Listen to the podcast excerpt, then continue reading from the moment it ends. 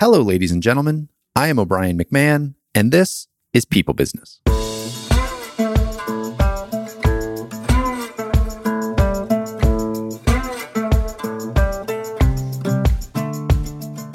Every business is in some way a people business. From Silicon Valley to the restaurant down the street, every business relies on groups of people working together toward a common cause. That's no easy task. While the world around us has evolved into a high tech, interdependent matrix, our individual software is largely the same as it was 10,000 years ago. We are social, emotional animals balancing a need to fit in with a desire to stand out. This is a show that explores individual and interpersonal dynamics, helping you become your best self while making the most of your business and the people in it. If you enjoy this episode, make sure to subscribe so you can stay up to date with future guests. That's it. Enjoy the show. This week, I'm joined by Marcy Twete. Marcy is a recognized leader in corporate social responsibility and sustainability for multinational Fortune 500 companies and has a background both broad and deep in ESG, ethical decision making, marketing, and communications. She is the founder and CEO of Marcy Twete Consulting, where she advises corporations of all sizes, their investors, and key partners on environmental, social, and governance risks and reputation management. In this conversation, we get into a really interesting topic. Marcy starts by defining some terms, things like sustainability, corporate responsibility, ESG, CSR, and, and several others. Uh, we get into what the work actually looks like and how companies can get started. And we talk about the overlap between some of these issues and the people issues that go on within a, a business. We talk about the ROI of getting some of this stuff right. It was a fascinating conversation. Marcy is an absolute expert when it comes to all of these topics. Without further ado, here is Marcy Twete. And we are live with Marcy Twete. Marcy, welcome to the show. Thanks, O'Brien. Glad to be here. Uh, interested to explore your professional domain here. Uh, this isn't a topic that I've explored on here before, and I think it's an interesting one to start off, would you let's just like define some terms? Would you just define what sustainability and corporate responsibility are? Sure. So, sustainability and corporate responsibility are some terms that get frequently interchanged, and there's a lot of different functions within a corporation that might fit in those two terms. So you might also hear terms like community relation or corporate purpose or CSR for corporate social responsibility. And then what we've heard over the last few years is ESG, environmental, social, and governance function. Um, but generally, what any sort of name all of those names department within a corporation is, is the department that's responsible for the corporation's impact outside of the four walls of the corporation. So, how does a corporate footprint impact a community surrounding its facilities? How does it impact the the stakeholders that are external to their organization or really uh, in, internal as well um, because we certainly consider employees an important stakeholder. But a lot of people in the sustainability and corporate responsibility world i think esg is the best way to really understand it. It's the environmental issues that a corporation has. It's the social issues that a corporation has either positively or negative. And it's the governance issues which might include things like diversity and inclusion or board diversity or corporate reporting and sustainability reporting. I like to think of us as kind of the moral compass of a company, baking into the DNA of the company real sustainability across the board, not just in terms of environmental sustainability, but making sure that our businesses are sustainable and can continue to do the great work that they do in an ongoing basis and have a positive impact on our stakeholders. Thank you for that definition. That was great. What's the origin story for this work though? Like where where did this come from? When did this start to be a thing? Yeah, I think, you know, CSR really evolved out of um, even out of post World War II. So, in post World War II kind of Reconstruction era, there was a real expectation of corporations to give back to their community. And that's really when corporate philanthropy began, when corporations started to have large foundations that invested in education or environmental causes or in infrastructure in their communities. And then over the course of the 1960s, 1970s, 1980s, we saw that begin to evolve into what was traditionally called corporate social responsibility. And again, it's been that continuing evolution toward including more frameworks in that, not just social, but bringing in environmental and diversity and governance and reporting. And alongside our field becoming more and more sophisticated, corporate in general has become more and more sophisticated. And there's really been this movement when you think about the assets of a corporation. In World War II, sort of post World War II era, 90% of the assets of a corporation were hard assets, right? They were equipment, they were buildings, they were the infrastructure that corporation had. Today, that number has flipped entirely. Most of the assets of a corporation, I think the number most recently is about 80%. Most assets a corporation has today are intangible assets. They're IP, mm. they're their people, their technology. They're not things like you know, I I formerly worked for a steel company, so steel's a really heavy tangible asset business. But when you look at somebody like Facebook, right? 95% intangible assets. And we've had this real shift in business to understanding the difference between tangible and intangible. And the expectations have changed for corporations along the same spectrum. So, how has that changed expectations? We expect corporations today to be much more involved, much more open, much more transparent. Um, there's a great writer out of London, David Mattin. He's one of my favorite people. He's a great LinkedIn newsletter that he does every week that's fantastic about technology and sustainability. And he talks about the rise of the glass box company. And that in the, you know, go back to the 1980s, companies were like airplane black boxes. We never knew what went wrong until things crashed, right? Look at Enron, right? We're 20 years today from the collapse of Enron, I think is, is where we are. And, or yeah, my I think that was I saw the the anniversary come through. We didn't know what happened to Enron until everything went bad and we had to like examine the black box of the airplane. Today, stakeholders, customers, investors, employees expect corporations to be more glass box. We want to see what's happening inside them. We want to know what their values are before we purchase, before we take the job, before we invest in the company. And that's just a very different story than it was 20 or 30 years ago. I get that that's what customers are wanting now. I get that we've kind of evolved to that. You know, you can kind of feel that out there. Why should companies care about that in the first place? did this arise from a like a business need or did it arise from a really a philanthropic place and we've kind of evolved from there because I, a lot of this stuff is more of the feel good stuff and i would just be curious like is there is there really a business case to why companies should be doing this or is it altruistic like where where's the balance there yeah, absolutely. I think it's both and. You know, when we go back again to the kind of evolution of CSR at the beginning, it certainly was pushed by whether it be CEOs or boards of directors or high level leaders who wanted to do what was right for the world who wanted to you know there's there's this old paradigm that that still exists today of the triple bottom line of people planet profit and that if we're just focusing on profit and not on sort of the human aspect or, or the environmental aspect of things, we're really leaving really important aspects of what we do behind. And so that is part of it. But today it's become a very important commentary on two things in terms of ROI.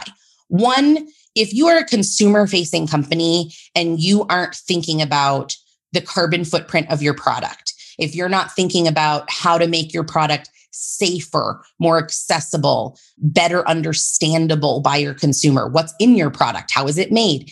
You're going to fall behind in terms of revenue because that's what the consumer wants. The consumer wants to know what's in the things we are putting in our bodies, that we are feeding to our children, that we are having in our homes, that we're driving around in our cars. We want to know how those things are made.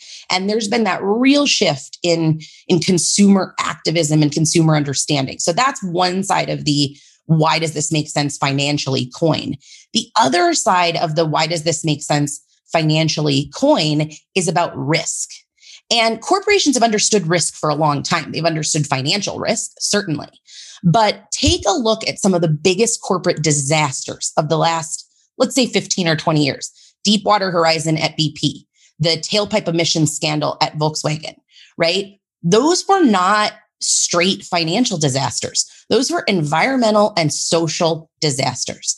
And what companies have gotten hip to over the last five to 10 to 15 years is that when you include environmental, social, and governance risk in your risk management frameworks, you are ahead of the game in terms of financial risk across the board because these risks are big risks. It, you know, the Volkswagen scandal cost Volkswagen 18 billion dollars, I think is the number on what that cost. Deepwater Horizon is close to if not over 100 billion dollars in what it cost BP over the course of the years following.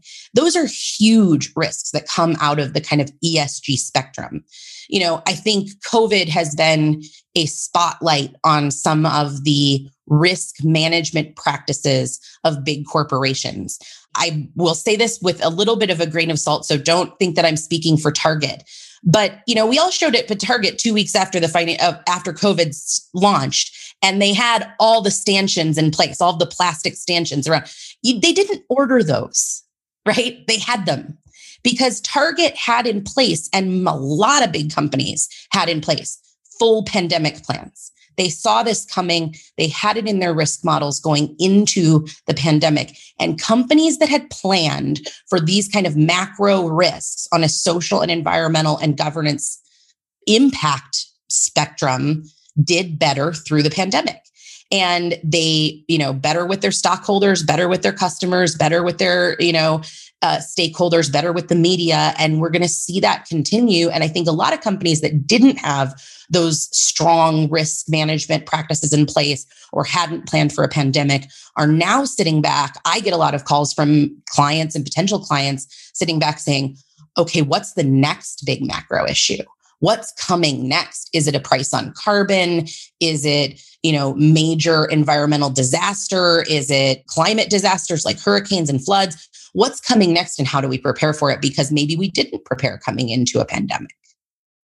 So just to reiterate what you're saying there make sure that i understand it. So it's i think what you're saying and this is kind of where my head was going to as you were giving your previous answer is like that while an environmental issue is an environmental issue it's also a risk management issue and if you're not as a company thinking about how what you do is impacting the environment, your people, there's there's a gap somewhere where something bad is going to happen and you're going to be caught exposed.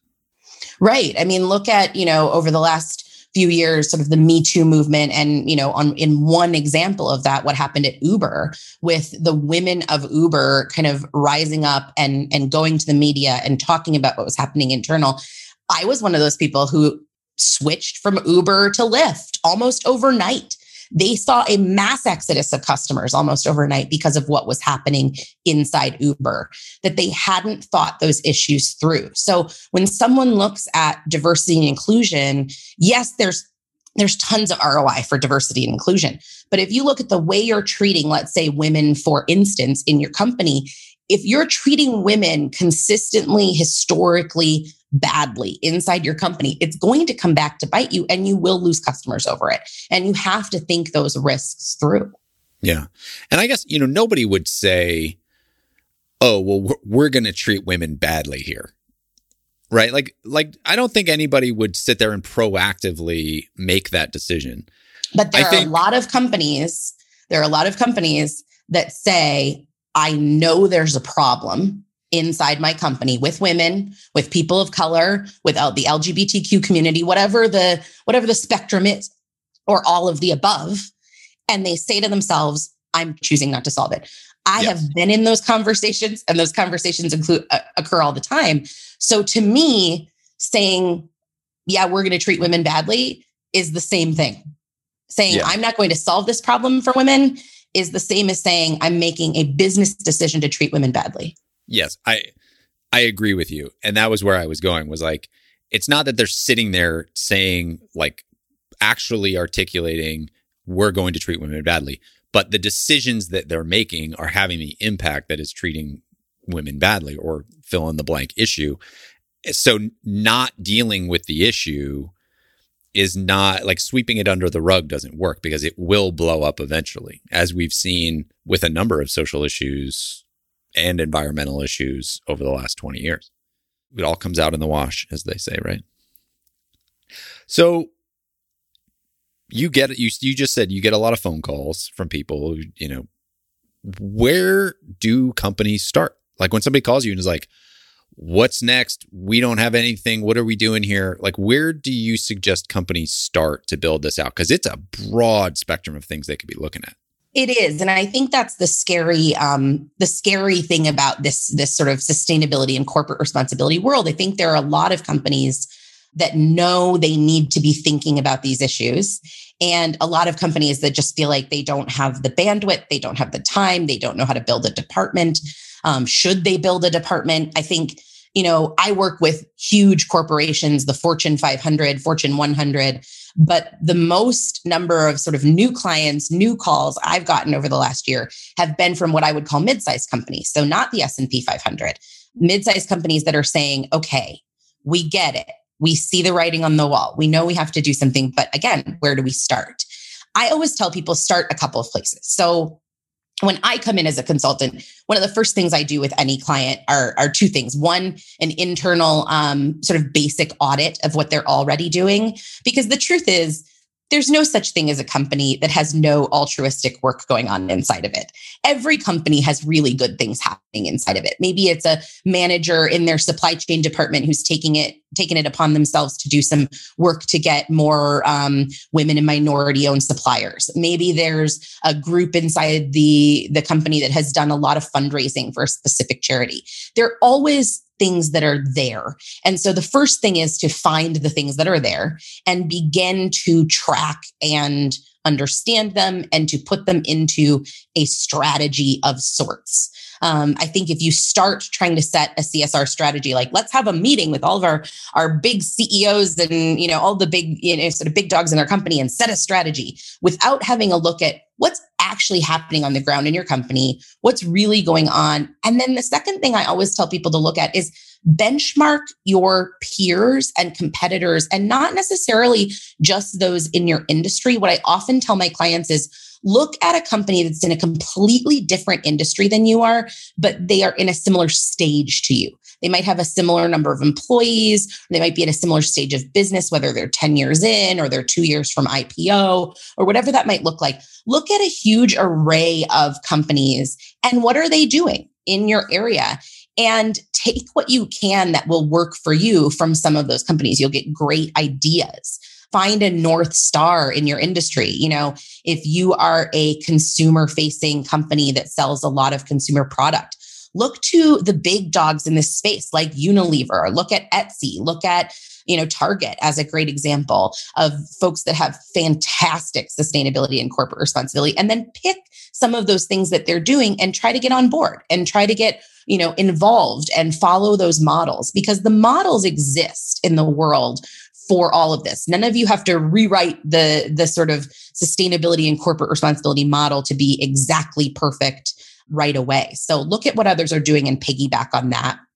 And then the third thing I always say to people is even if it's a very small process, our field does what are called materiality studies. And a materiality study would take a corporation through the process of determining which issues are most important to your stakeholders about you. So, you know, great example if you are a professional services firm you generally probably don't have a massive environmental footprint unless you're, you know, Accenture and McKinsey and you're on planes every single day. But if you're a small professional services firm, you probably don't have a massive environmental footprint. Environmental sustainability is probably not going to be top on your list of materiality issues. It might be in there because that's important and all corporations need to think about it. But for a professional services firm, might, what might be the top of your materiality issues are more like human rights and how you treat your employees, diversity and inclusion. And so I encourage all of my clients and any corporation that's thinking about sustainability and corporate responsibility, do a materiality study, even if it's as simple as a quick survey to your employees or to some of your customers to find out what's important to them and what issues do they want to see you working on. And who generally is owning this work. So, and, and I guess it'd be good to get it from a range of companies. So you've got the large companies. Let's say the large companies have their own departments doing this, and we'll exclude them for the moment. If they're if you aren't large enough or you haven't built out your own team for this, where does it generally fall? It's a that's a good question, and the answer is there's not a specific answer. You'll find it in HR at certain companies, especially companies like I just mentioned, like a professional services firm, insurance companies. You'll often find it sitting within HR. Um, for a company that's very consumer facing, you might find corporate responsibility sitting more within marketing communications or even in the sales and marketing department. For companies that are very finance heavy, you might find it sitting under the CFO. I'm working with a couple of new clients now that have this function sitting under investor relations, so sort of within the CFO's office with companies that have a large supply chain and and don't manufacture a lot themselves but they have a lot of supply chain you might find it sitting within supply chain i always tell people it's who is poised in your company to do the work. The biggest thing about sustainability and corporate responsibility as a job, whether you're in a massive company and you are the chief sustainability officer, or you work for a chief sustainability officer, or you're in a small company, we work in a field that has very little authority. And we have to make our way through a company from department to department, from conference room to conference room, from meeting to meeting. Because no matter what the company is, whether you have a board responsible chief sustainability officer or not, it's about getting everyone in the company to adopt sustainability practices. So I can't be successful as a leader in sustainability if supply chain doesn't do their job, if sales doesn't do their job, if marketing doesn't do their job, if everybody doesn't accept this as something the company really believes in, I can sit on my high horse in the sustainability office all day and it doesn't matter. So to me, if you're starting a function of some sort in sustainability and corporate responsibility, I would say who in your company, which department, or even which person or group of people is highly connected. What are what's the heart of the company and who would you say that person really knows everybody, people trust that person, people trust that department and give it to them because they're the ones who will go out and get a lot of that sort of initial work done of bringing people on board with this process. So it was, it was interesting because you you kind of my head went to a certain place and then you kind of went there yourself, which is this really has to be woven into the fabric of the business if it's going to be sustainable for the business. And so, do you see clients working this into their values? Do you how do you see them making it part of that fabric? Yeah, absolutely. I think their values, their mission statements, um, really who they are as a business. You know, I always say the biggest enabler for sustainability in any company is a bought in CEO. Um, you know, Michael Dell is one of my favorite people on the planet. I think he just gets it. He's been an incredible sustainable CEO. You know, Michael Dell told his supply chain folks and, and all of his manufacturers he wanted to be able to eat his own packaging, and he can. I've seen him do it. It's kind of fun. And I think that kind of inspiration from the C suite is really important. Um, that helps to bake this into the DNA you know, I think we see a lot of big companies, Apple most recently announcing that they are tying executive compensation to sustainability goals. That kind of thread is incredibly important because we all know what gets measured gets managed and you know what gets paid gets managed even more. So it's you know it's all of those things that come together. But yeah i mean it's interesting. I've heard a lot of people in sustainability. I, I don't necessarily ascribe to this, this kind of notion, but a lot of people say my job is to put myself out of business, right? That every department is so is so ingrained in sustainability that we don't need a chief sustainability officer. I don't necessarily buy that because I personally see a chief sustainability officer or head of sustainability as kind of the company's futurist on sustainability. So even sure. if the company does everything right, I think your job as a head of sustainability is to then be five years out and 10 years out thinking about what's coming. But yeah, I mean, ultimately, you want this to be everyone's responsibility and not just one department's. Yeah. If there's one lesson in human history, it's that we've never arrived. There's always new things coming. We're always learning more. There's always more more to be done. Well, that's I have a I have a you know deck of of slides that I kind of give if somebody asks me to give a talk about sustainability, and one of the slides is kind of the this current cycle of innovation uh, in sustainability, and and how I talk about it is the way people see it is there's some sort of impetus, right? There, you're at the status quo. There's some sort of impetus to change, whether it's build a sustainability department for the first time, and then we sort of build and set strategy, and then we achieve a new status quo. Now, what needs to happen is a cycle of constant innovation, of never bringing yourself to that status quo. But there's, it's a real push. And, and I've been there. I've been there when I was inside companies as the head of sustainability of someone saying, you did it. Like you, you built this thing and it works. So just run it now. And it's very hard not to say, wait, wait, wait, we built it for right now, but that's not what's going to work in 10 years or it's not going to work you know, in 15 years. And I think sometimes that paradigm shift is really hard for CEOs and CFOs to get their brains around that we're never done. And, you know, the system is never built and never finished. And so I think that's, you know, that constant innovation is something that I would, I would encourage everybody to have an eye towards. How do you do that? Right? How, how do you keep it how do you build a process so that you're always evolving and you don't get to that arrival moment where you sort of fall into the new status quo?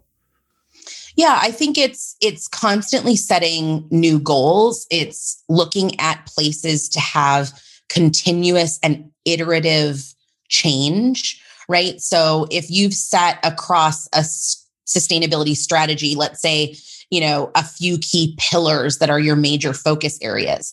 It might be that it's kind of a year one, year two, year three, year four. You always come back and go, okay, this year we're going to refocus on on this. What are we missing? What's not right here? How do we iterate and get to the next level? I think too often, and this is true of every department in every company all over the world, we do the same thing because we we've done it all along, right? Why do we write 180 page sustainability report. Well because last year our sustainability report was 180 pages.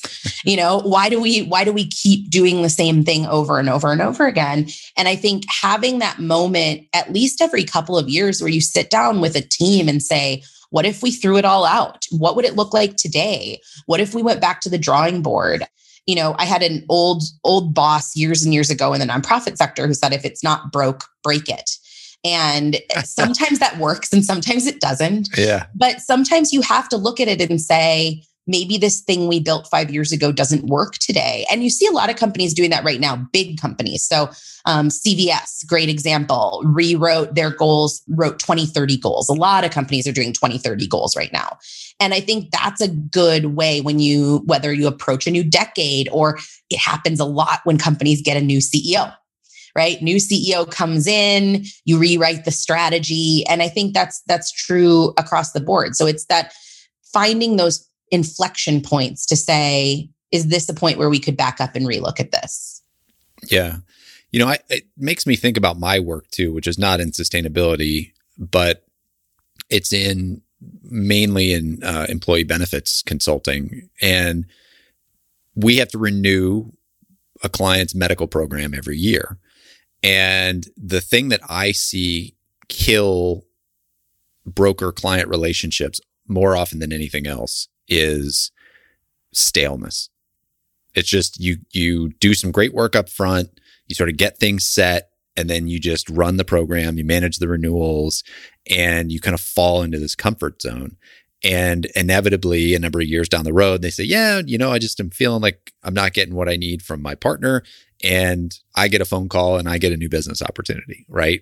And when it's not like anything's wrong, they've just gotten complacent.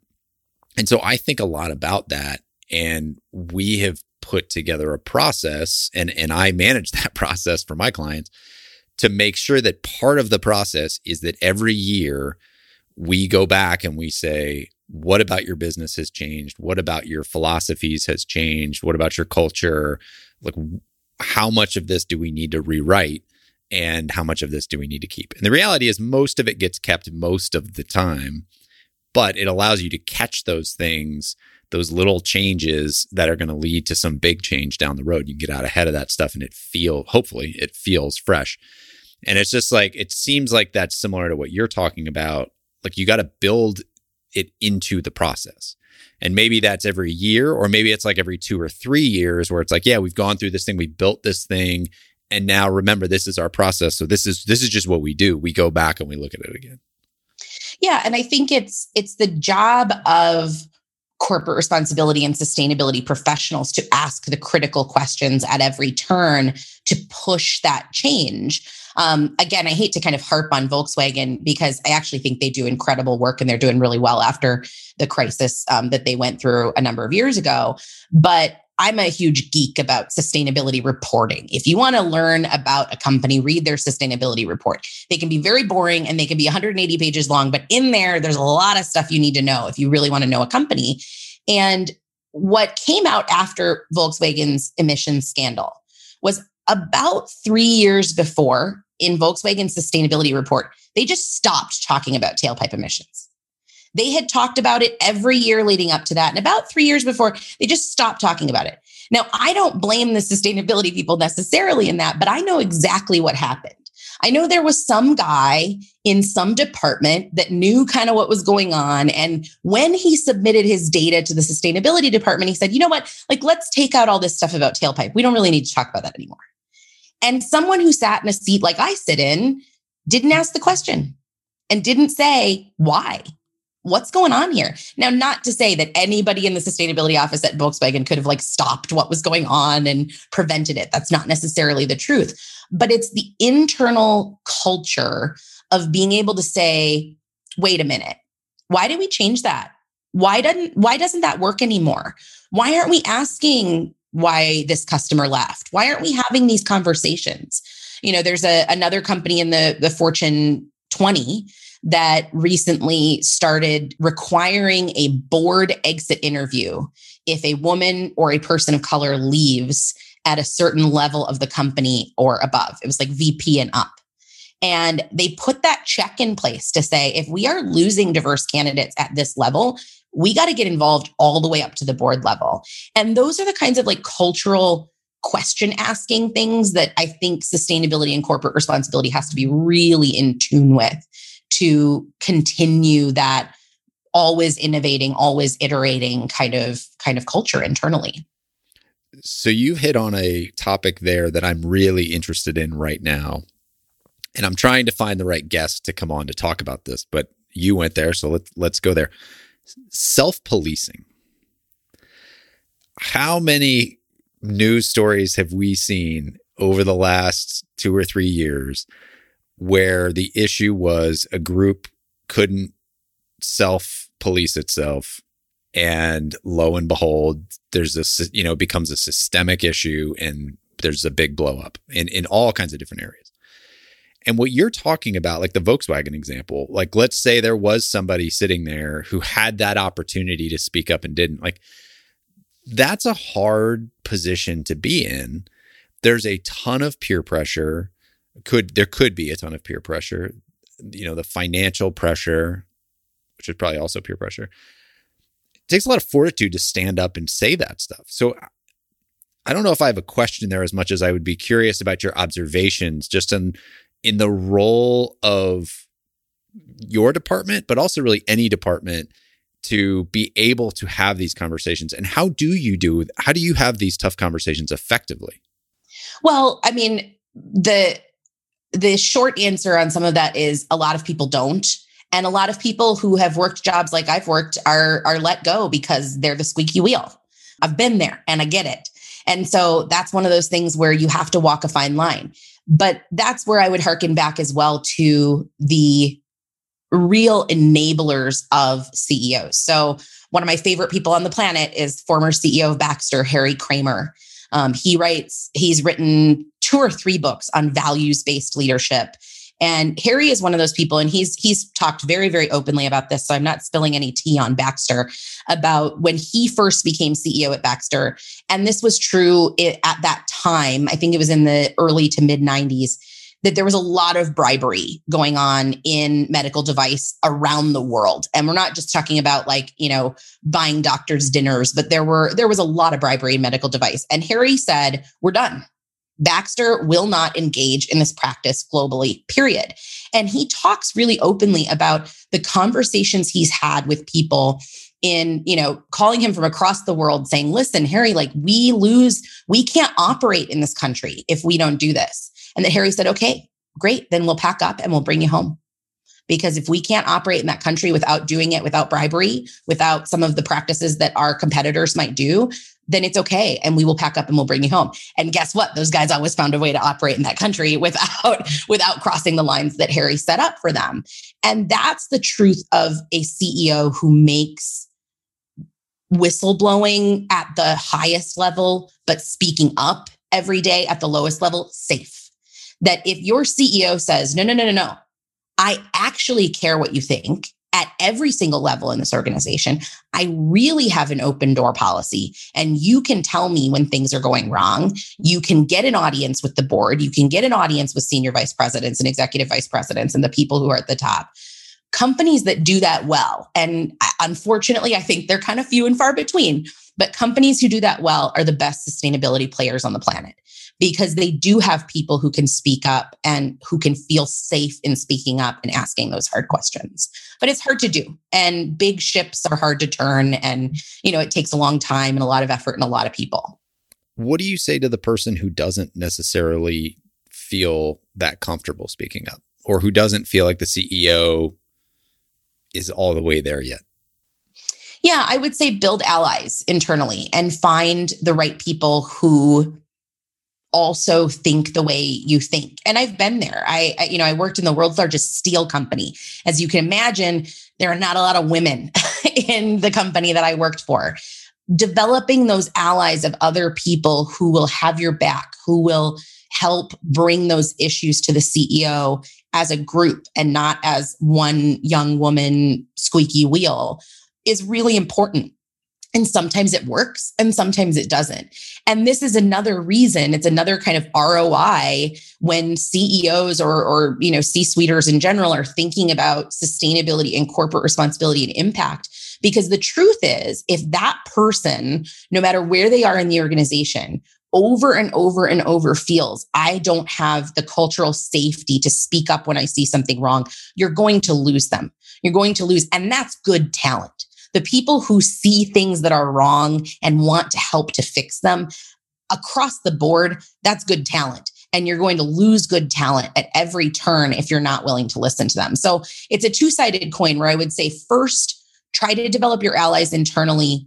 See if you can get a group of people together who can be heard about an organization and what's going on inside or what the challenges are, what the changes might need to be. And then, secondly, if you find yourself constantly up against a wall and banging your head against a wall, whether it's with a CEO or with your boss, leave and go somewhere. There are a lot of companies in the world who know how important environmental, social, and governance impact are to employees, and they're trying to do it right. And there are places where you can be, where you can feel that you are making money and making a difference and making impact. Find the company that's a better fit. Yeah.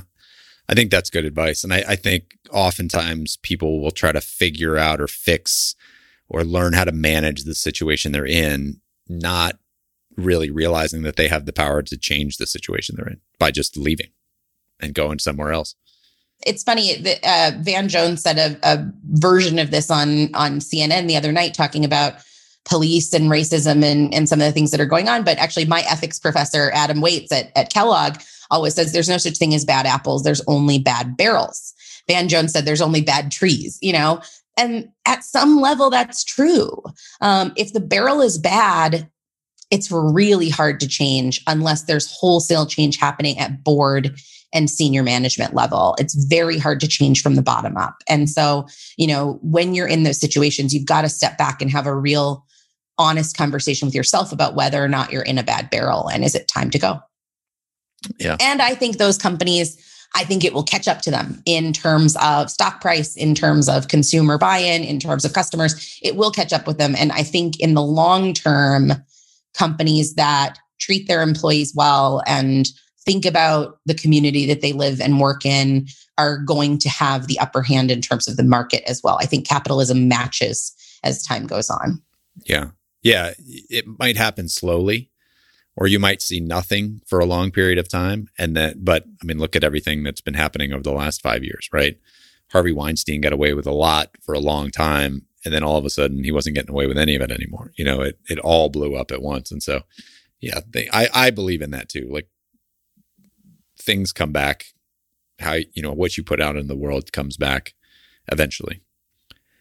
There's another point in there that you, in what you explain too, that I think is important to touch on if you are a leader who uncovers that something has happened or who has somebody come to you with a concern about some of this stuff is that 100% of the time it seems like that's going to be unwelcome information because it's going to be hard. It's going to mean that you're going to have to do something hard. You're going to have to change something. Like there's there's disruption and pain that comes along with all of this stuff. And let I mean you can do the pre-work and that's why people should do the pre-work. But let's say something does come up. It's always going to come with some sign some kind of angst or negative emotion. And that I think is what sh- what creates a bunch of problems is then people don't want to deal with that and they shut it down. They they don't want to deal with the hard thing. And so they they put it off or they try a, a quick fix. And I think the more leaders recognize that because something is hard and feels stressful, that that probably means it's the thing they need to do. Yeah. And I think there are, you know, issues that are incredibly black and white and there are issues that are more gray. And I think that's when it gets harder. We get down to the gray areas when someone, when a staff member comes to you and says, you know, so and so said something really inappropriate in this meeting. Like it's easy to go, oh gosh, that's just Joe. He says blah, blah, blah. Let's let it go. Right. Like that's a very different issue than when someone comes to you and says, like, Joe slapped my butt in the break room today right? There, it's like there are black and white issues and there are gray issues. And I think the thing we have to do in corporate culture is make the gray more black and white.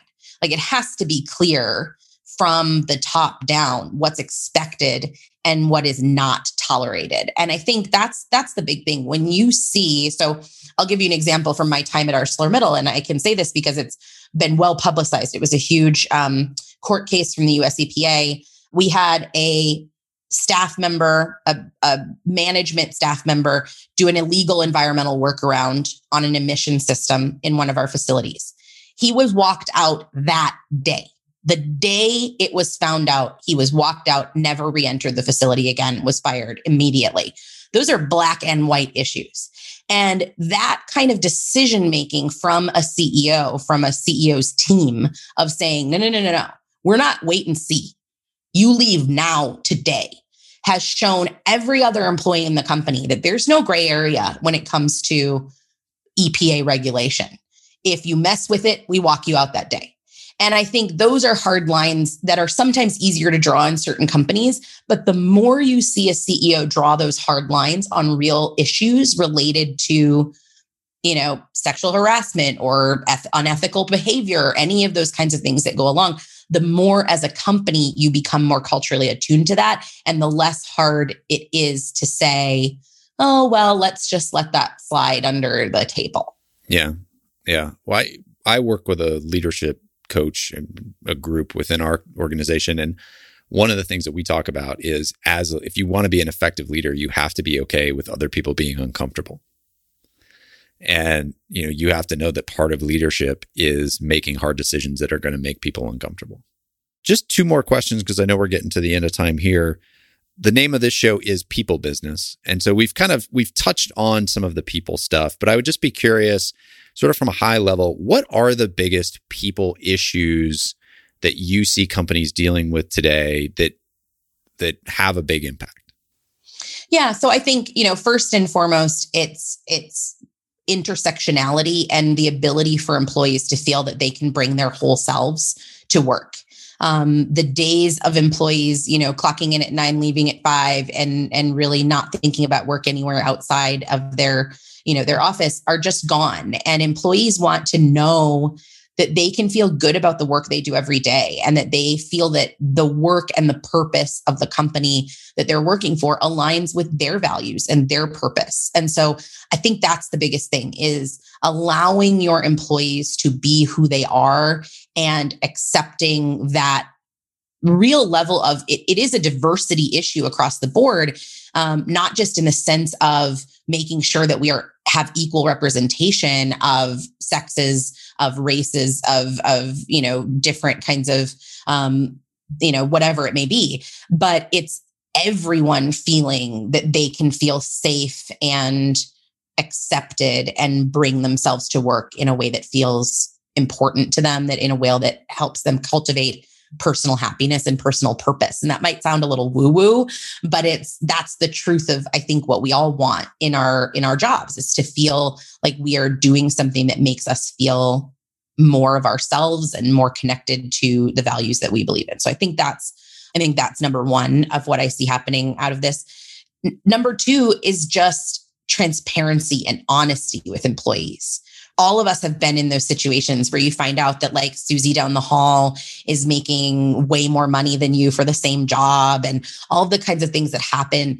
And that breeds anger and resentment. It breeds issues inside your teams, inside your company. I think we want companies to be more transparent. We want them to tell us what works, what doesn't, what's possible, what's not as employees. And if you do that, you will have retention for a long, long time. I had a friend who, unfortunately, her husband lost his mother and he worked for Google. And Google HR went so far as to help, or he had he had lost his father. Google HR went so far as to help his mother access the resources inside her company for bereavement, for an ongoing employee services. Like that hr person had a conversation with someone who wasn't even their employee. Like that guy's a google employee for life man. Like when a company steps up for you in a time when you have had something horrible happen in your life and they say we'll do anything we can to help you and they really mean it i mean that that saves employees for life and I yeah. think those are the things like be transparent with us, tell us what's possible, give us the real deal and be human and honest. And I think that's that's the the bottom line when it comes to responsibility and sustainability and purpose and employees. I love it. Last question. What in your mind is the purpose of business? So I love that you ask everyone this question and I it's I wrote my entrance essay to Kellogg with this cut with this the answer to this question. And it's not my own personal thought. It's Dorri McWhorter's from the ceo of the ywca in chicago. The purpose of business is to move society forward.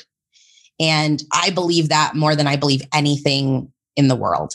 And no one manufactures widgets just to manufacture widgets right whatever you do whatever you make whatever service you provide in your business is to move us forward as a whole because you think someone really needs that product or you know someone really needs that service in their life, in their business, in their company, in their, you know, in their home, whatever it might be. We all want to move society forward. And that's, I believe that so strongly. And that's how I believe in the connection between ESG and, and sustainability and the work that companies do.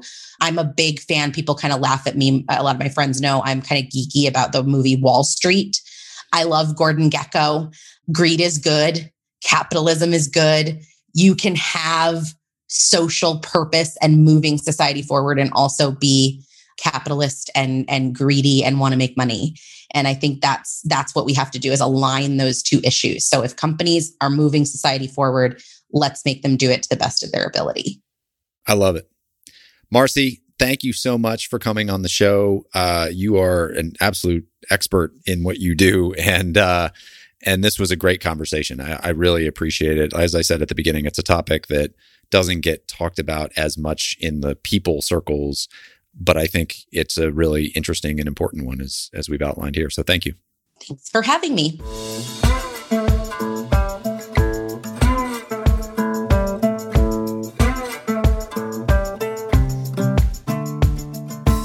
Hey, folks, one last thing before you go. If you enjoyed this episode, the biggest thing you could do to support the show is send it to a friend or colleague who you think would enjoy it too. Just hit that little share button and send it their way. That's it. Thanks for coming. Go make the most of your business and the people in it.